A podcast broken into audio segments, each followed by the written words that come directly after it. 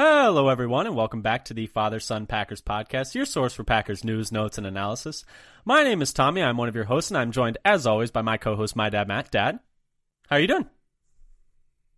I'm doing well. We are getting closer and closer to game action. We had what was the next best thing a, a joint practice yesterday with more video clips than usual, um, thanks to it being at like the, the Bengals facility, I think.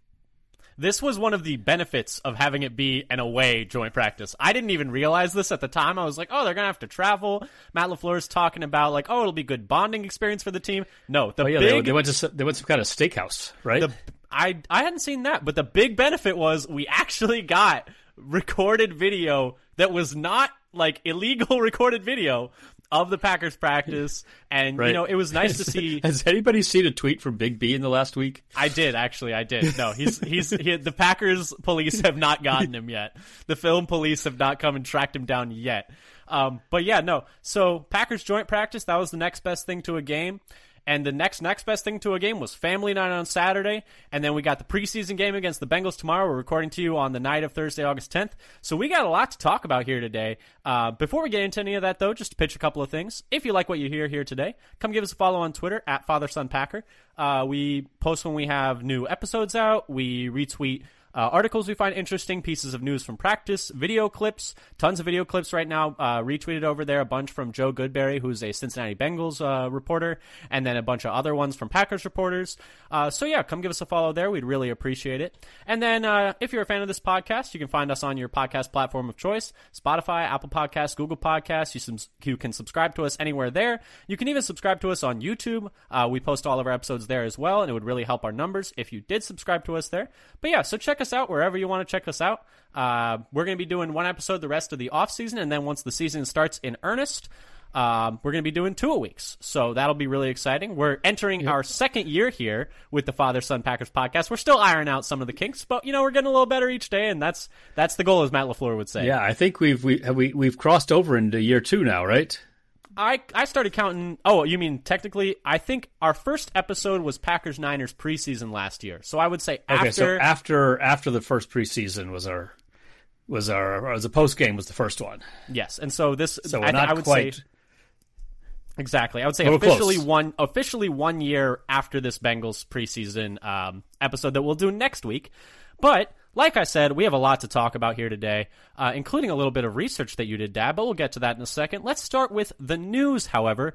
Like we said, we got a lot to talk about. We haven't uh, spoken with you guys since family night, since the joint practices, uh, et cetera, et cetera. We still got to talk about the preseason game tomorrow. But first, the news uh, some roster moves for the Packers. Uh, the Packers, after family night, cut quarterback Danny Etling, uh, who had been taking a lot of reps with the twos, so that was a bit surprising. Yeah, that was a little uh, surprising. I was not expecting that, especially so soon. Yeah, which and maybe, and I, I saw this like they must like what Clifford's doing. Yeah, well, I think it's more just like, are you really going to cut a fifth round pick? No. I'm a little surprised at the McGough versus Etling that they went with Etling, but at the same time, Etling's 29. Uh, you know, McGough I think is a little younger, has that 27. 27, I think. Yeah, that sounds right. Um, and you know, it sounds like they've had Etling around for a little while. I'm a little surprised they didn't want a little more experience in that room with the offensive system, but you know, that's what they're going with. So, and the corresponding move was the Packers added running back Nate McCrary. Uh, he was part of the 2021 draft class. Uh, he spent time with the Ravens and Panthers last year. Six foot, two thirteen, uh, pretty good athlete. Um, I don't yeah, know I if it's this... a it's a over nine RAS if I recall, like nine four yeah. or something. I, I didn't yeah, look it up a very, before this, but it's in that vicinity. A very good athlete, and so uh, a lot of that's probably because, as we'll talk about in a little bit, uh, Lew Nichols got a little dinged up uh, last week and uh, hasn't participated in the last few practices. So it could just be adding another body there for these preseason games, since you know Jones and Dillon are probably not going to play. I'd be a little surprised if uh, McCrary um, makes a whole lot of noise on this roster, but you never know. Uh, so they added that. And then a few injury updates. Dad, the biggest piece of news for the Packers in the last week is this. Rashan Gary is officially off the pup. He came off the pup on Monday. Uh, that's the physically unable to perform list. Um, and he's not back to doing team drills yet, but he's looked pretty good in individual drills. If you want to check out on Twitter, we've retweeted a bunch of clips of him, you know, doing the bags, um, running running a couple individual drills, and it's just nice to see him out on the field already. And you know, maybe possibly being available for week one. Dad, I mean, this has to be the most exciting Yeah, piece of it- news, right? It was very exciting to see, and he hasn't. I don't think he's, as far as we know, he hasn't skipped a day of practice either. Um, though I- maybe there's some walkthrough uh, that we didn't see about. From but the he's- practices that have been public, he's he's participated in every one. He was even running wind sprints on the sideline during the Yes, joint I think- practices, apparently, because he's a psycho. It- it- right. It, it seemed like that was maybe his own doing because uh, he couldn't be in the team drills. Like I'm just gonna be sprinting up and down the sideline here. it's very on brand for him, which is awesome because Plus, Gary it was like great. crazy. It was hot and crazy humid there. Apparently, Oh, yep. And then, you know, he's got to get he's he's probably got to get his like football lungs back under him. I'm sure he's been working really hard conditioning wise while he's been doing all the PT he's been doing. But you know, always good to see. I mean, he's just such a like vocal and emotional leader for the whole team. And it's just so good to have him back. Some other injury updates. Uh, Grant DuBose is also back from injury on Monday. Um, it's the first practice of the offseason for the rookie seventh round pick receiver out of Charlotte. Um, so good to see him kind of get back before the preseason games start underway. And so he's he's going to have like a real chance to still make this roster because he's, there's still time for him to prove like and makes make a little bit of noise in this camp and and get one of those receiver spots. It's going to be hard, but he's not back too late. Is the I think the yeah. big I don't know if he's doing any team stuff yet. He was running some routes on air in some of the clips I saw, but I don't know if he's quite up to uh, any any team um, drills yet, or wh- whether. And I don't know if we'll see him in this first preseason game or not. Yeah, and then Josiah Deguara We'll- after we'll missing out about tomorrow. Yeah, and then Josiah Deguara, after missing about a week with a calf injury, um, was back on Wednesday for the joint practices with Cincinnati. Very exciting for him as someone who went to the University of Cincinnati to be kind of back in his old stomping grounds. He didn't participate in the team drills, but it is good to see him, you know, making his way back, and that's not going to be a super long term thing for him. It sounds like. Um, Beyond that, though, there are still a few uh, players that are out, like we mentioned before. Lew Nichols has been out the past few practices with a shoulder injury, and then Innis Gaines has been out the few pra- past few practices with a quad injury. Uh, that's something to keep an eye on because the depth at that slot corner spot is a little shaky. Uh, not really clear who the backup behind Nixon is going to be this year. Uh, it sounds like, uh, based on what Andy Herman has said um, from his viewing of the practices. Savage hasn't gotten any snaps there. It's been Gaines behind Nixon mostly, almost exclusively, and then um, I think perhaps Ballentine, if I remember correctly, but don't quote me on that. Corey Ballentine, that is.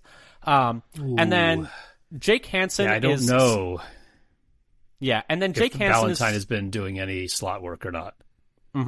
And then Jake Hansen is still dealing with um, the same injury as last week. It sounds like he did line up at guard in some walkthroughs, but uh, not back to doing team drills yet.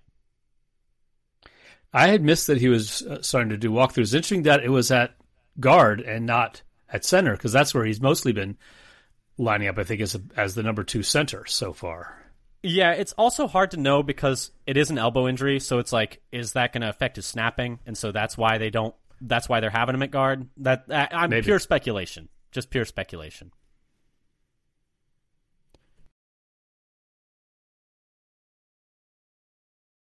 But yeah, so that kind of does it for the news section of the podcast. Like we said, we're going to talk a little bit about uh, joint, uh, family night, joint practice, and the preseason game coming up. But before we do that, Dad, you had something that you had been kind of working on research wise, uh, a little bit about the pace of play for the Packers, because I know in the past few years, you know, a lot of people have been a bit frustrated with with the Packers' pace, especially with Aaron Rodgers. Uh, kind of, you know, he like taking his time. It is what it is, and you know, by Football Outsiders, uh, neutral pace rate, which kind of takes into account uh, taking out uh, two minute drills, end of halves, um, when teams are down by a lot and they have to play fast, and you know just kind of when teams are playing how they want to play. Uh, the Packers have been a really slow team over the last three years. In 2022, they were 28th in pace of play. In 2021, they were 31st in pace of play, and then in 2020, they were 32nd in pace of play. So pretty much the only thing you can say for the Packers is they have been getting a little bit faster each of the last three years. But you know, I think there is some reason to think they might be faster this year with Love than they were with Rodgers. We know Rodgers liked to take his time at the line. We know there were a lot of last second timeouts. But Dad, you had some pretty interesting stuff that kind of came of looking at how pace uh, corresponded to winning. And do you want to take it away with that? Yeah, so I I had you know this thought, which I originally came to like college basketball, where there's this notion that the top teams should be trying to play at a higher pace, and this and the the the weaker teams should play at a slower pace because as a good team, if your point differential is like, let's say, one point per possession, the more possessions you have, the greater the total difference will be, and the less you are susceptible to random noise in, in um, from play to play affecting the overall outcome. Say like somebody gets a pick six or a botched fumble that's on a on a punt, a botched punt that's then run into the end zone, having a huge impact on the play. But if you have more total possessions, you might be able to distance yourself enough from the other team so that you would not be um, affected by those kinds of random chance plays that that always pop up. So I took so I wanted to see if there's any correlation between pace of play and win percentage. This notion that you know that if you're faster, then you're maybe more likely to win.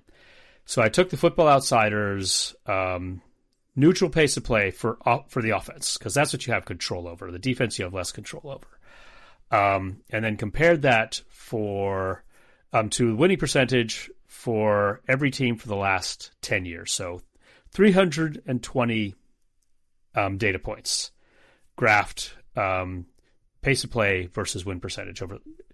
Um, so that gives a scatter plot, and then you try to fit a line to that. And that line, using all the data uh, over, the, over the last 10 years, does not show much in the way of a correlation. The R squared value, which is kind of a statistical measurement of how how how much of the sort of variance is explained to the data, how much it, it, accounts for, and it's very low. It's like 0.02, so that's a very that's a very bad R squared value. And the slope of the line is kind of a uh, measurement of how much the two data are related to each other. And if it's zero, then they're basically varying independently and have nothing to do with each other. So overall, for the whole three, um, for every team over the last 10 years, if you take all that, there's very poor correlation between win percentage and um, the pace of play. However, as we were discussing this earlier, um, I decided to do a last second analysis what if we just look at the extremes? We take like the 20 fastest teams of the last 10 years and the 20 slowest teams of the last 10 years. And and this was kind of what, this was kind of inspired. This was kind of inspired by the ideas like we were talking it was like it's like yeah, like there there's not really like an impact on winning. Like the only thing that I could think of would be like or that, that we we could think of would be like the really slow teams are going to get more penalties because that that's the only thing that could really possibly happen there. And it was like, okay, like maybe those really really slow teams are getting enough like penalties or or having to burn timeouts. um, in case right. in case in case that that doesn't ring a bell. Uh, the Packers have done that quite a bit. Um, but that's, why sorry, would we think about that? I don't know I why know, that would come to mind. It, like delay a game penalties, a meaningless five yard penalty on second and goal. I, have never seen one of those before. But anyway, Dad, sorry to interrupt. Take it away. When you all of, a, all of a sudden go from a like one yard lunge to a you know six yard uh, you know passing down in the in the red zone, why should that matter?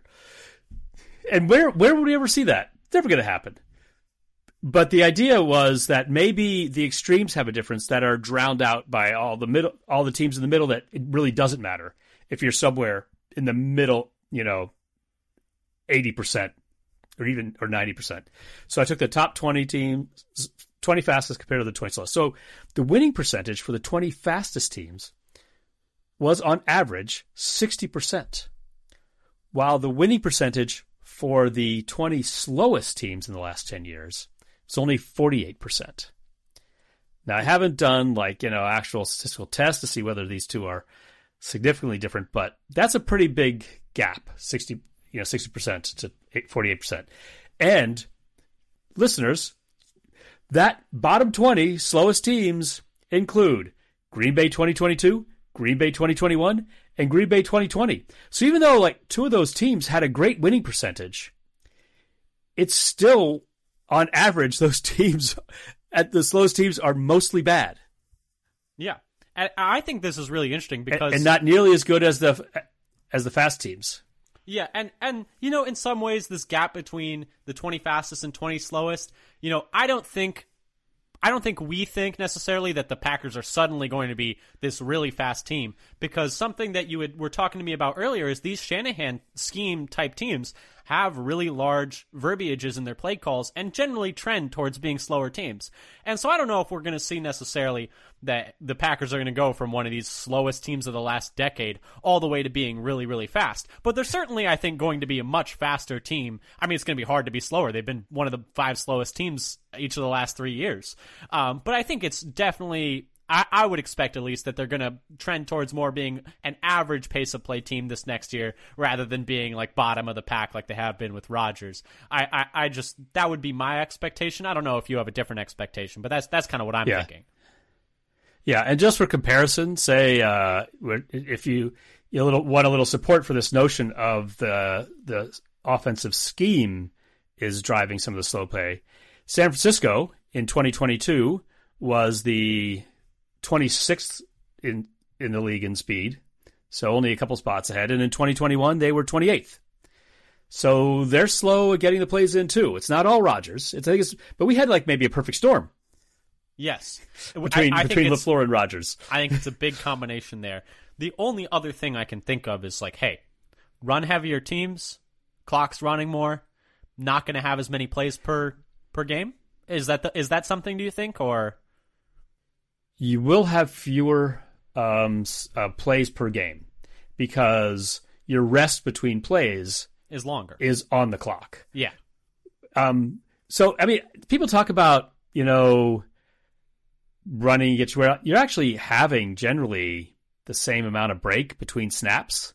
It's just whether that break is while the game clock is running or not. Exactly. That that was the But, only thing I was yeah, with- thinking of there. But I, I think Yes. it's so interesting. if you're running, you're going to get fewer plays. Yeah, and I think it's interesting because I think we all expect us to be faster this year, and we're not going to be down in that bottom twenty. Although the being in the bottom twenty hasn't hasn't been detrimental to the Packers' success the past three years, but also that has been with Rodgers. But also, you know, Rodgers likes taking it slower, and I think a slower pace with Love would not be as good. So you know, we hope the Packers with Love are a faster paced team. But anyway. I thought that was really interesting. Thank you, Dad, for doing crunching those numbers, doing all that analysis. Some really last minute number crunching, as in thir- 30 seconds ago. Um, when we were so, right. during the first take of this segment, uh, we crunched a few extra numbers. But anyway, uh, let's move on, though, to Family Night. We still have a lot to talk about here. Um, but let's move on to Family Night. I think we each had three things that we found interesting. Do you want to lead us off with what uh, you found most interesting from Family Night, from Family Night, Dad? Yeah. So the first thing I would mention is Anders Carlson. So I managed not to say Daniel. Um, had his best day of camp so far at Family Night, where he was eight for nine on field goals per Andy Herman, with one miss being on what I think was described as a really horrific snap and a still not good hold. And so you could you could say you know on on kicks he actually had a real chance at. He was eight for eight, and the gener- being generous a little bit. But the other thing that's encouraging about this, after he went, I think like eleven for his previous twenty two or something like that, something bad.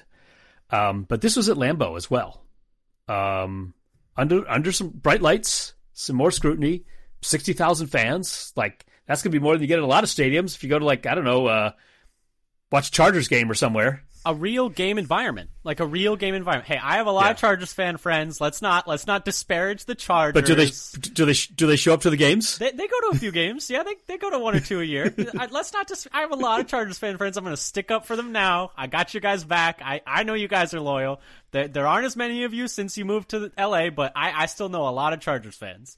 Um, but yeah, no, I think it's really exciting. And the two takeaways I had from this were the first is that it was with a combination of holders. Um, with Pat O'Donnell and Danny Whelan splitting time at holder. And so the fact that he's making the kicks with Whelan is really exciting because um, apparently Whelan's had a really good camp as uh, the second punter. Uh, they would save a lot of money if they went with him and cut O'Donnell. He's Oh, also he boot the ball too. he's he's younger. He can kick the crap out of the ball. Um, but I think the biggest thing is like if he can't hold and the holds are bad, we're keeping O'Donnell Yeah. because it's just not worth Yep. the headache. If he Um, can't if he can't hold the ball, then it doesn't matter how far he can punt it. because we saw with Bojorquez. It's like it's just not worth it. It's not worth the extra five, six yards a punt. It's just not. Um, but so the fact that he did well as a holder is really good for him.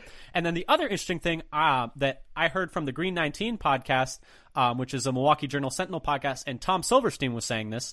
Um, was saying that he had actually going into this practice on family night had kind of changed his kicking uh, route, uh, not form a little bit actually, and like he had felt that apparently he was getting a little bit too much out on the toe, and that was causing him to be a bit inconsistent, and so he had kind of moved his contact point up the instep a little more, and had really seen some good results on family night, and then this past week has also been much better than the week previous, and so it's cool to see that like there was a actual tangible reason and a change to his kicking um, approach that actually led to this improvement and it isn't just like random variance he's he's just ran like having a little bit of a hot streak. Um, but yeah so i thought that was uh, bo- both of those things were very notable in this anders, anders carlson thing. I'm trying my best to say anders because it is anders. Um, anything else you wanted to add there Yeah, it's or- it's it's nice actually to hear that there is a explanation behind it, which may mean um, something going forward. It And may be it more predictive. persist. Yeah. that there's been a change that has led to this improvement. yeah anything more you wanted to add with carlson or should i go to my first one Um, why don't you go to your first one? Yeah, so my first one is a you know a bit of a downer, and that was that Bakhtiari missed that family night practice. Um, now since then, he has practiced both Monday and on Wednesday against the Bengals uh, in his normal capacity, not like a full practices or anything, but but he was back at practice, so it's not that there is a major like setback or anything, or he's he's re-injured anything. Um, he was back out there this week, which is good. Uh, but the fact that he missed family night after it seemed like he was like building up to being scheduled to practice on family night, and that it seemed like a bit of a last second thing, um, is a bit concerning. Uh, he did speak on Monday with NBC Sports' Peter King, um, which kind of also kind of made me feel a little bit better about this. Um, some some notes from that. Uh, the first one's a quote quote. This year is definitely night and day compared to last year. End quote. Um, and then he went on to say that he feels a lot better about having uh, this is more of a paraphrase that he feels a lot better about having the off season to actually build up strength as opposed to having to go straight from doing like physical therapy to practicing and playing. Um, he mentioned that like he views the off season as kind of a time to like I think the quote was like put armor on, Put on put on armor on. I was going to say uh, the, the put on put armor on quote. kind of like build that strength up so you can make it through a whole year. And he felt like he wasn't able to do that last year because of all the rehab he was having to do.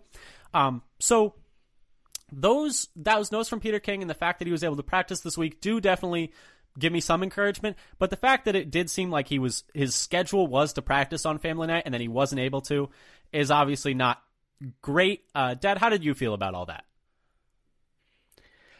It was the first time when he didn't practice on family night. It was the first time I was actually get worried about his availability this year and whether how, how reliable that would be. Because as I said to you, you asked me earlier in the off season, what will it take?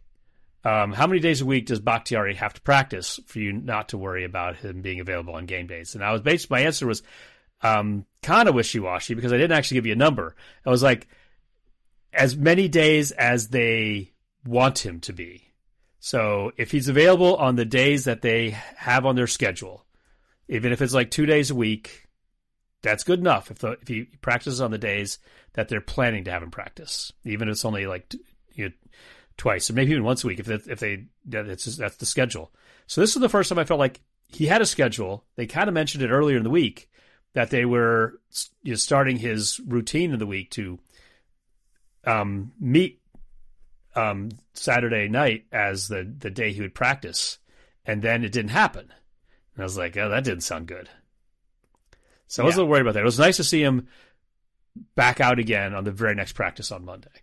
Yeah, I think that was that, and then the fact that he was back again on Wednesday were two very good things. Because I honestly, when he practiced Monday, I was like, oh, he'll take Wednesday off then. And then when he, they said he was suited up on Wednesday, I was like, I was honestly pretty surprised. I was like, oh, like he's going to practice today. I'm I'm surprised he's not taking the day off.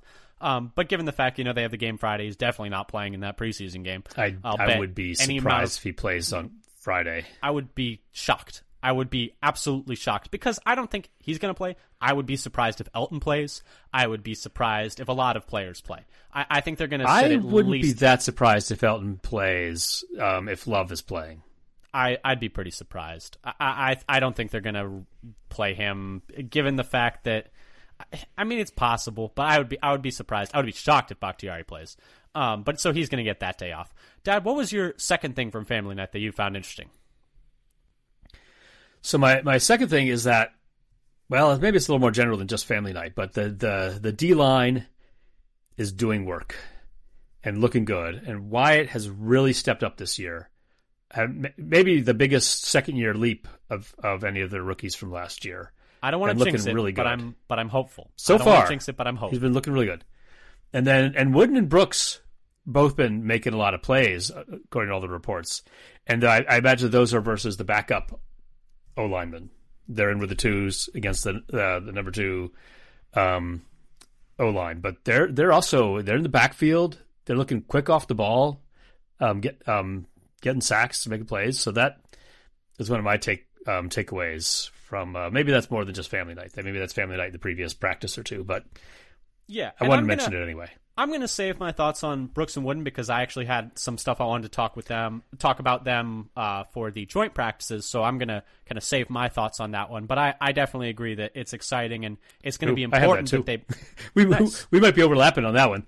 I know I put mine in first. Is all I'm going to say. But anyway, I'm excited. Just because I was slow typing. it's because you got big meaty thumbs and meaty palms. But anyway. Yeah, at least not typing on a yeah. Yeah. So just imagine how long it would take if I typed it on my phone. If you had to type this on a phone, we'd never get an episode done because I've I've seen you the one at a time text with your with your with your thumbs. But anyways, um, I have to keep deleting thing, and starting over.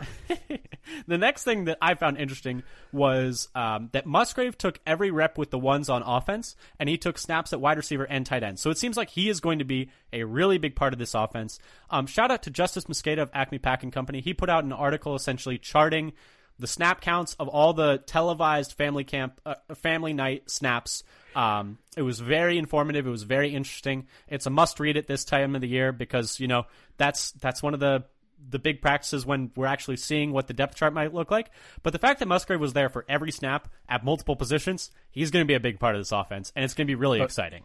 I think I'm I'm excited. He is so he is so far ahead of the number two tight end in the depth yes, chart. So far ahead. It's just it's, it's maybe the biggest gap in any position on the team. Goodness, that's a good question. Is it the biggest?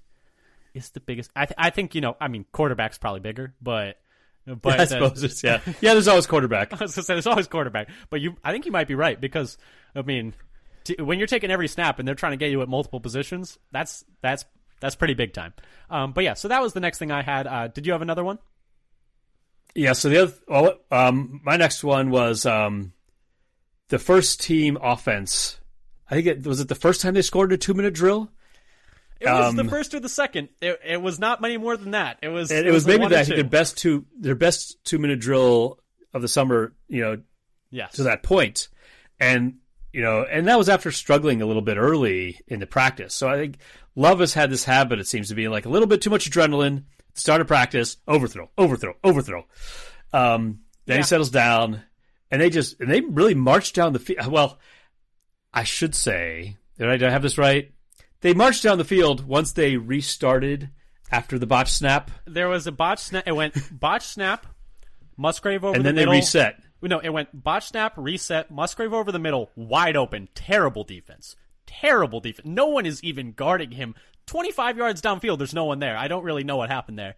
And then uh, quick hit to uh, Watson, which I actually thought was the most impressive play because honestly, he might have taken it all the that way. Was that cr- crosser? It was, it was, like a quick crosser. Uh, might I can't tell. He took like three or four steps and then quick in. Um, but he caught it and he made a, he kind of made a guy miss honestly, and he might have taken it if it had been full time, like not just two hand touch. And then I think he only had to break like one tackle to go the whole distance. And then dive up the middle to Aaron Jones for not many yards, and then uh kind of toss up to uh, Christian Watson on a 50-50 ball um, to the uh, to the right side of the end zone, touchdown. But yeah, definitely the best two minute drill we've seen out of the Packers starting offense so far yeah. by a lot. Yeah, that was a nice little back shoulder throw as as uh, Watson mossed. I think it was Ballentine.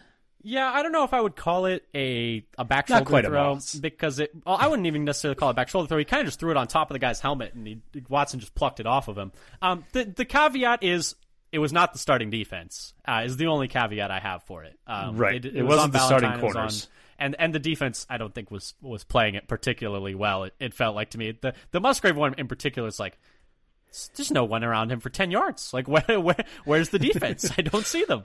Um, but yeah, no, still exciting. I'm not going to rain on the He parade. has I mean, seemed to have a knack for finding a soft spot in the zone and getting o- open over the middle. that's fair. And, you know, he's so fast that maybe he's just getting there before they think he can. And he's, they're, they're surprised by his speed. Maybe defenses during the year will be surprised by his speed.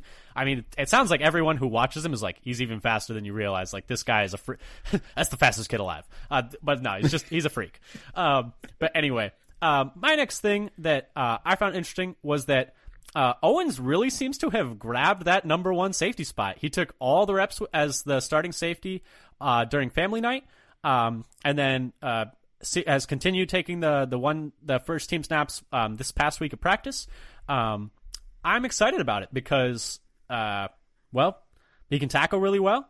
Uh, he was the starting safety for the Texans last year, which you know they didn't exactly have the best defense, but he has a lot of Yeah, experience at safety uh, the past year, and so that's that's something. He got a lot of snaps last year. Yeah, some more experience He wasn't very good in good. coverage, but he was a very good, very good tackler. Very good grades tackling. Not so great at coverage, but if we need somebody to clean up on the back end, um, he might be best suited for that.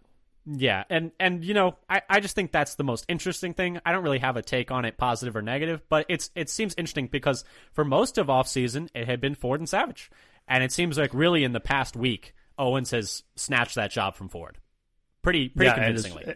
and I think I don't know if the only other time I think since then that I've seen Ford mentioned as a starter Was with Owens. was when it was Owens and Ford. yeah, There was a practice where it started off with Owens and Ford instead of uh, Savage.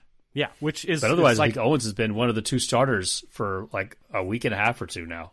Yeah, and and that's pretty that's pretty important because you know safety, even with Owens back there, is still one of the shakiest positions on the team. But it's nice to see it kind of maybe settling down a little bit. It's nice to see someone really take that job.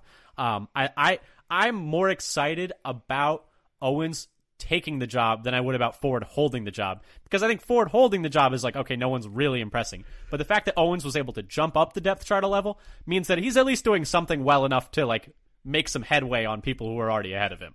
Um, but yeah, that was my last thing. I Did you think I think you're right because I think the Packers do have this tendency, and probably most NFL teams do. Most, most going with what they know when there's nothing to distinguish them. A hundred percent. And the fact that he is at least doing enough to distinguish himself and like jump a spot is really good. But anyway, that's our last thing from family night. The next thing to talk about is joint practices. On Wednesday or on Tuesday, the Packers flew out to go to Cincinnati, and on Wednesday they had practice with the Bengals. Uh, the over on the fights hit, Dad. We had two fights uh, during practice. Elgton Jenkins. Yeah, do you know got- was it one and a half? Was the line was the line set at one and a half? I think the line was a half. We need to change this this line because I had the line at a half personally. It was like, is there going to be a fight or not? And it's like, oh, there were two fights. Uh, Elgton Jenkins was removed from practice after the second fight. The first one, it sounded like because he was uh, involved in both of them. yes, the first one it sounded like someone came up and took a swing on him, and then he was still heated pretty much until he swung on DJ Reader for the second one and got kicked out of practice. So, you know, it happens. It's Yeah, joint so practices. this is what happens during them. And when the Packers have one versus uh, have another set of joint practices with the Patriots in a week, uh, I believe a week, uh, expect their expect the line to be one and a half fights because the line will move. Um, but anyway, uh, besides that, I just wanted to get that out of the way and you know, just it did happen. I don't think we have any real notes on it. Um, but anyway, Dad, what was your? Yeah, I mean, um, Bakhtiari said like that that that first fight was on was on the Bengals. I think that was the one with um, the linebacker Pratt, Germaine yeah. Pratt who got pancaked, I guess. And didn't Yeah, I like guess it. he got he got pancaked and he was mad because he didn't think the drill was supposed to be at full contact, and so he came up to Elgton and tried to punch him in the face with a helmet on, which is stupid. But then Elgton tried to That punch DJ Reader in the face with a helmet on, which is Also also, stupid. stupid. So Yep. you know, cum si cum sa, I guess. Um, but anyway, um, we each had three things though that we found interesting from these joint practices. I think there's always a lot interesting. Um, I'll lead off with mine since you led off with the last one. Because my first thing is I think one of the best parts of joint practices is getting non-Packers related eyes on the team, not people who see the team all the time. um, and getting their opinions and getting maybe some more unbiased opinions. So here are um, three quotes uh, just taken from Twitter um, regarding how the Packers looked in these practices. First one's from Sam Monson of PFF. Uh, quote, Felt like Jordan Love was deliberately being cautious with the football versus Bengals at practice today. Be interested to see if that's something they're trying to overemphasize for a quarterback who has always tended to make more big mistakes than really flies at this level. That's interesting. Um, he he felt like Jordan Love was being a bit conservative, um, and something in the Green Nineteen podcast that Silverstein, Ryan Wood, and oh shoot, I want to check really quick who the the third Cassidy. Cassidy Uh, Hill. Kassidy Hill, yes, Kassidy Hill. Thank you. Um, we're saying was that Jordan Hill had kind of been struggling with the deep ball recently, so that kind of ties into that as well. Um, and then the so that's something. And then another quote about Jordan Love um, was DJ Reader, the Bengals defensive tackle that Elgton got in a fight with, um, on Love. Quote: He looked decent back there. He wasn't just running to take off, wasn't doing any of that stuff. He was trying to go through his reads. He had a good demeanor back there. So, you know, positive uh, review from uh, DJ Reader. I think Ryan Wood was the one who who got much that quote mu- much more complimentary review of Jordan Love than he had of than he had of Elgton. Um, and then the last one is uh, Joe Goodberry. This is not about uh, Jordan Love, um, but he is a Bengals reporter, and he uh, spent most of his time watching the Bengals offense versus the Packers defense. And this is a quote about the Packers defensive line. Quote, Van Ness is a handful already. Obviously, Kenny Clark too. The Bengals struggle with both. So, very interesting, Dad. Which of those three quotes kind of stood out the most to you? It might be the uh, the the the Monson one. About Love The- the- deliberately. oh, Because to me, it's the Goodberry one because, you know, we haven't really heard a lot about Van Ness oh, so oh, oh, but that was Van Ness. because Uh-huh. and, and if he can be a real player for the Packers, I think that's like especially in year one, that's big time. Um, but also he was Van Ness was going against the twos, so that is is something to keep in mind. Yeah, I, I had seen some reports. I'd, I'd I'd missed this quote from Goodberry, but I had seen some mention that uh, um, Van Ness was looking good in some of the some of the plays. Yeah, but so those are my that was my first takeaways. Like I always like seeing you know other people's eyes and what they think about the Packers because I think when you're seeing the same people's takes over and over every day, you know it's it's good to get fresh eyes on it. What was your first big takeaway from joint practice though, Dad? Okay, so here where I think we've got a little bit of overlap here between what I've uh, written and what you're getting maybe ready to, to say. So, but so I had um, looking at the, the Green Bay defense in general, reportedly really stymieing the Bengals, um, albeit without Burrow. Um, and some of the plays to go for like the video and some. So as you mentioned, Joe Goodberry had a lot of practice videos on Twitter. If people want to go look for them, um, at, at Joe Goodberry, a lot of uh, plays of the the um, the eleven on elevens and the defensive line versus offensive offensive line one v ones. Um, I don't think they they decided to scrap the um, cornerback wide receiver one v ones. Um, Yeah, because they- of conditions or Yeah, since it rained heavily, I think before the practice. I'm not sure if that was why or not, but um, in general, I thought I, I so I watched some of those uh, offensive line versus defensive line one v ones, and I would say, you know, looking at that, that Wyatt and Kenny Clark looked really good. Make, See, that's pressure. interesting because I thought I had Wyatt down for a loss. I I, I had I had him for a I had Wyatt. I may have seen two different reps. Rep. Okay, because I only saw one rep for Wyatt, but I I, I had him down for a one loss. I had one that I saw. thought he won, and then one that else, and I thought Slaton I had for a loss on the one rep of his I saw, Yeah, and I, I had Brooks I I had, had for a loss. I had Wyatt, Slaton, and Brooks down for losses, and then Kenny and Wooden down for wins. Uh, was what I had. I had Kenny and Wooden for win, but I thought I had I thought I saw Wyatt get a win as well. I- I maybe I, saw two different sets. Just the one that I saw. And then overall, but this timing, the, the Bengals, and, and I think the only reports I saw, they had like maybe two good plays on offense in the 11 on 11, a, a run by Mixon and a pass to Boyd. But We otherwise, they weren't really able to do anything. Got to remember Trevor Siemian at quarterback. No Joe Burrow. I know. No Joe Burrow No for Joe this Burrow. practice. Because I had people, I had So- people sending me. I had friends sending me Take like, this oh, with a pillar of salt. Yes, I had friends sending me like, "Oh, the the Packers defense shutting down the Bengals." I was like, "Yeah, just remember, uh, it's Trevor Siemian back there, not Joe Burrow." And they were like, "That's right, he's not practicing." But no, but it's still, you know, that's what you want to see. Like they like just two play good plays out of all that. And you know, I think specifically, um, what I had for this was that it was nice to see Um, it sounds like the Packers' second team D line was really beating up on the uh, Bengals' second team O line. Um, which you know apparently the Bengals second team offensive line is a bit of a question mark in general, um, according to some stuff that I was uh, reading around on. Um, but it's really good to see you know Wooden uh, have a couple of nice rushes that I saw because it'd be pretty big if he play well because he projects to be the fourth defensive lineman. Uh, the fourth defensive line last year for the Packers, for reference, was T.J. Slaton, who played on 33% of snaps. So that's a pretty big role.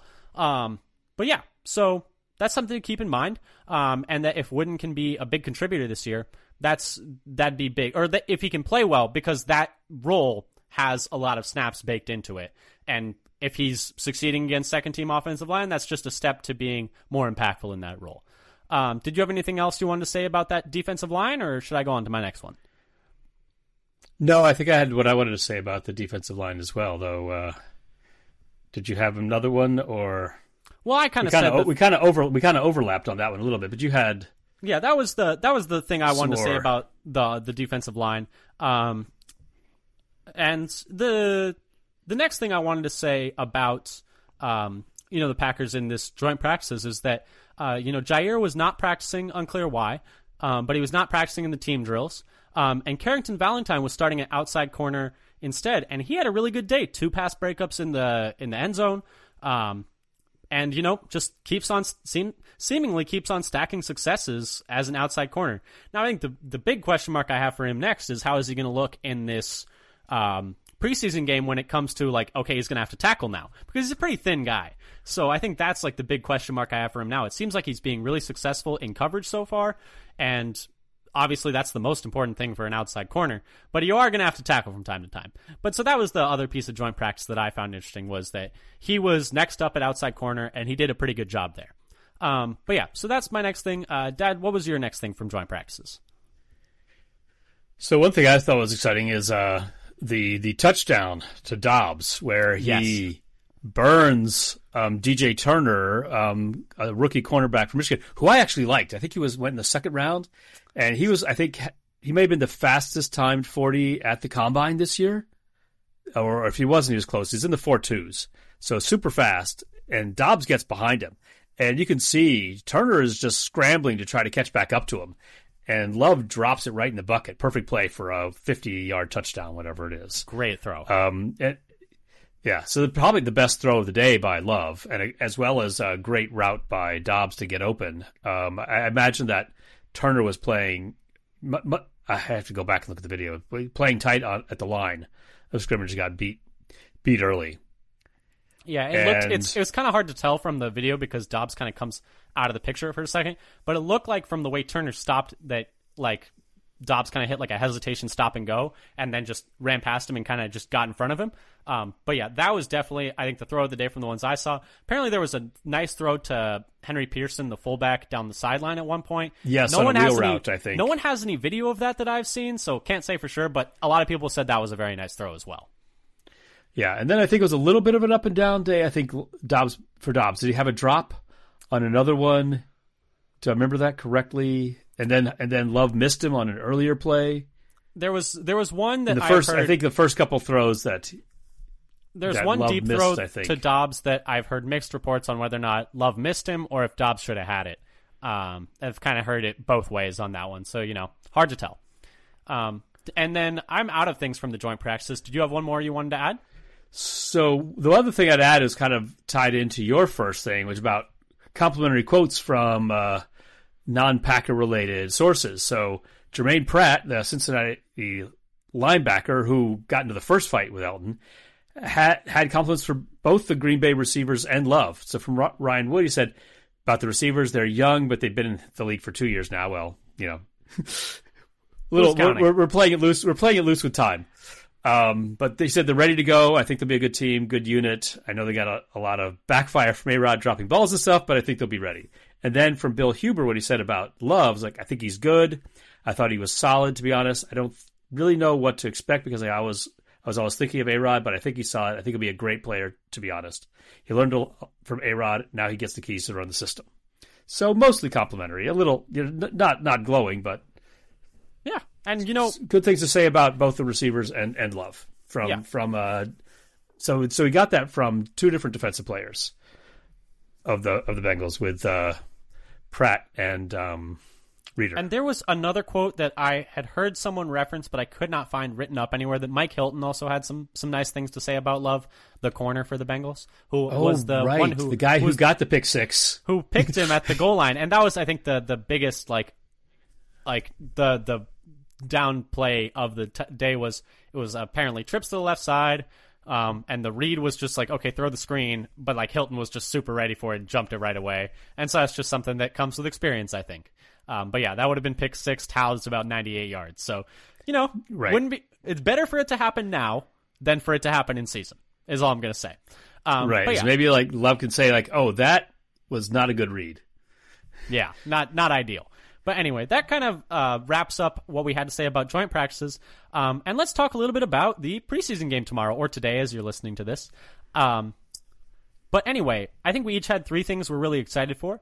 Um, I'm gonna just go ahead and start us off. Um, I think the first one is uh, specifically how Love's going to look throwing the ball down the field. Um, seems like he's been a bit inconsistent on deep balls from what people have said recently. Um, and so just kind of looking at how that's going to fare in a game environment. Um, obviously, he's had some big um, throws to Doubs, uh, one to Watson that we remember, one to Toure that we remember. We've seen video of all those. Um, but, you know, just hopefully getting a bit more consistent with that deep connection. And, I, you know, I'm, I'm just excited to see some Packers football, man. I, I'm, I'm so excited. Right. Um, this this will look like a little bit more like a game. People are going to try to tackle to the ground. It's going to be like run like a regular game. Won't be necessarily being stars. And I was I was actually talking to uh, Bummer about this. Watching other teams' preseason games is hard to really get into because you don't know the depth of their bench. You don't know who those guys are that are in there. But when you're watching the Packers, you know it down to the 90th man. It's like, ooh, I really want to see this guy who's battling for the number five defensive line spot. I'm like, oh, who's gonna who's lined up at gunner? Like, oh, who do they got? Who do they got the first team gunner? Like, that is some real sicko NFL like crap right there. Like, Right, I, and so you can't- that's some sicko stuff. You stuff. can't, well, at least I don't think many people can get that level of engagement for all 32 teams. I think most Packers, like- people. I think most people can't get that level of engagement for their own team. To be honest, I think we're just a little little warped in the Well, that- brain. that's I think, entirely to be honest. Um, but anyway, yeah, no, it's it's it's exciting. Um, but yeah, uh, what was your what was your first thing? But though, yeah, I would say excited about, well, I would just say about love thing in particular with the deep ball. We had heard a lot about like overthrows on deep balls. I think more. There had a couple of underthrows a couple too. underthrows too, though. And es- especially I think early on in practices, I will see how it goes. Whether he I think he's going to. down early. I think he's going to start not great, and I think we need to be prepared for that because every single like practice, big time, he's been a little too amped. He's been a little bit amped, a Yep. little little he's adrenaline like pumping, cranking it up. and so if he overthrows someone by like ten yards on the first throw, it's okay. It's all right. They should call a 75 yard bomb down the field in the first play so we can just air it out full full power to Musgrave, why not? You know. to Musgrave. But anyway, Um, what are you what so are you excited about? Though? that- so one of the first so first thing on my list is I want to see how the O line holds up after reportedly giving up a bunch of like sacks and pressures in this joint practice, and specifically I want to see how some of the uh, the backup. So this, we're getting into the weeds. Backup tackles. Um, specifically, we'll see if like Nijman, who I think get, got beat, um, but also Caleb Jones and R- R- Rasheed Walker. I heard Trey Hendrickson if they can was giving pass pro. I heard Trey Hendrickson was giving them business? the business. I heard he was giving them the business on Wednesday. Somebody reported seven sacks. I mean, I don't know if that was just trolling and making up a number out of you know where, but I, I did see the one rep where he just blows up uh, Yeah, I Nijman mean, and Nijman and Newman together. I don't know who was there at the guard. Probably would have been Newman. They've been But anyway- Newman in at backup guard. So, but the thing is, Hendrickson's So I'd like to see how Nijman, yeah, but I'd like to see how Nijman performs. I'd I'd like to see how you know possible tackle depth down the line. Walker and Jones perform if they can how they hold up in pass pro because I think it's, a lot of times it's those guys who are getting beat. And There's, uh, so, there's there- someone you haven't mentioned there? that I'm most excited to see.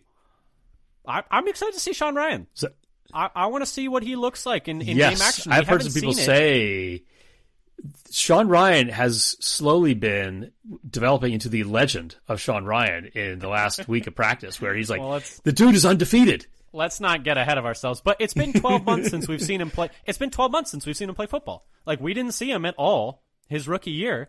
Reportedly, he's in a lot better shape this year. He's the one I think that I think we have the most like unknown around him, and so that's probably the offensive lineman, like the depth offensive lineman. That's what I'm I was say because he see. played. For This special true. team Let's get into the the interior offensive lineman. The um, he had one special team snap last year. It was like I think precisely one? I thought he had zero four. buzz about him. Okay, I thought it was only one. I, I think it was. I thought it was a and- couple, but anyway, I could be wrong. and just about zero buzz fr- of him in the preseason and training camp last year. I mean, remember him like str- struggling at? Uh, do they have him at tackle and Tom at guard? And I'm like, should you guys have these? Should you have these guys flipped? I don't remember that, but that's if that was the. I don't understand why you would do that.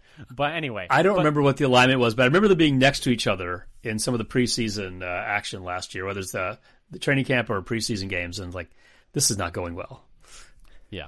My thing that I, the next thing that I'm looking at is how Wooden and Bro- we've already talked about Wooden Brooks a lot, so I'm gonna I'm not gonna talk too much about this, but how Wooden and Brooks look specifically against the run because they're gonna need a lot of snaps out of those two guys like almost immediately. That fourth and fifth D linemen are gonna play a lot even without injury, and if there is injury, they're gonna really play a lot, um, and they're gonna need them to hold up against the run. Um, so the sooner they can be contributors, the better. And I think this is like the first test to be like, okay, are you like, can you be complete? Like, I mean, obviously it's a lot to ask to be complete NFL players in your first preseason game. That's not realistic. But can you can you have some successes against the run? Can you have some successes like penetrating like uh, along the offensive line and then or getting pressure in in on third down situations and pass rushing situations? They're going to be two of the guys I'm watching most closely on the defense. I think. Yeah, I think, and, and for both of them, the reasons to worry because like Wooden's a little undersized, and Brooks played edge um, in college. So how are they going to hold up in the interior against the run? I actually have a similar thing. I'm going to jump to this one as my next one because I I also had about how is the D line going to hold up spe- specifically against the run, but I wanted but what I was calling I was like, can Slaton and Wyatt hold their ground against the run to help out Kenny Clark? Um, I don't think Kenny's going to play it down. no, no, no. Oh, I don't oh, you mean help him in, in this general. I game. see what you're I mean, in general, show that sh- are they going to start showing that they can hold up in the run and, and help Kenny in the season? I wish I had we put see Wyatt. some of it now? I wish I'd put Wyatt thinking about it now because, you know, it would theoretically he should be doing damage in this game because you're playing against a team that doesn't Yes. have a great O line to begin with, and you're a second year first round pick who's made a lot of good noise camp. It would go a long ways to like building confidence in him if he just goes out there, plays two series, they take him out because he's just just beating up on Wrecking everyone. shop. Like it's just like Yeah. it's like okay, you're good. Like we're just we're That would be that. awesome. Uh, and I think he is going to play some. Oh no, he's definitely going to play. I would be surprised if he didn't. At least I, I think. Yeah, I think, he he's going to play. I'll play more than two two possessions. We'll see. Yeah.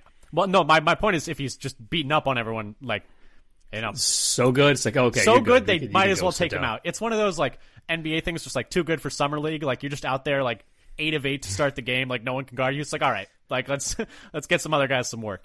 Um, the last thing that I'm excited about though is to see Musgrave speed live and to see Kraft play. I'm really excited for the two new tight ends. Um, and you know, just to see all of the, the, the young players, but specifically them, um, and see Musgrave speed live, like, and see how real it is. Um, I, I'm excited for that. That's that's kind of my last thing that I'm I'm really looking forward to for preseason game one. So, so my last one is kind of similar, but a different position. I'm really excited to see Jayden Reed in real game action. Um, he seems to be like firmly entrenched as the starter at slot, regardless of whatever the unofficial slash official depth chart says. Call me crazy, but I feel like we've heard the most, like, uh, from any of the receivers. Like, like has have we heard the most from him in training camp? I'm not talking about OTA's minicamp, but just just training camp. I feel like we've almost heard the most from Reed of any of the receivers. Maybe Doubs. I don't know. Maybe, yeah, but but But yeah, a Reed's been amount. all the reports make it sound like he's looking good, and the few clips you get to see, he looks explosive. Yeah. You know, running by people at speed. Um, I'm excited to see what happens when everybody's playing at full speed and somebody's actually trying to tackle you. What is he going to do with the, to get open and to and with the ball in his hands? And he was a pretty good tackle breaker in college. Like he's he's pretty strong, like core, strong, like lower half. So, but he's a smaller guy. But we'll see. Um, but yeah, uh, anything else uh, you wanted to add, or um, I That think was that's- it. Okay. Well, anyway, exciting preseason game one Yeah. tomorrow at four o'clock uh, West Coast time, six o'clock Central time, seven o'clock Eastern time. Set your alarms. It's almost here. NFL Network is when it's going to be on. Uh, I don't know why I'm doing a free plug for NFL Network, but if you're looking for the, sh- the game, it's on NFL Network. Um, anyway, thank you so much for listening. Like we said earlier, come give us a follow on Twitter at father FatherSonPacker. Uh, come subscribe to us on your podcast platform of choice or on YouTube. Either would really help our numbers, and we really appreciate it. Once the games start in earnest, we're going to be doing two episodes a week, so get psyched for that. And thank you so much for listening. But until next time, go Pack Go. Go Pack Go.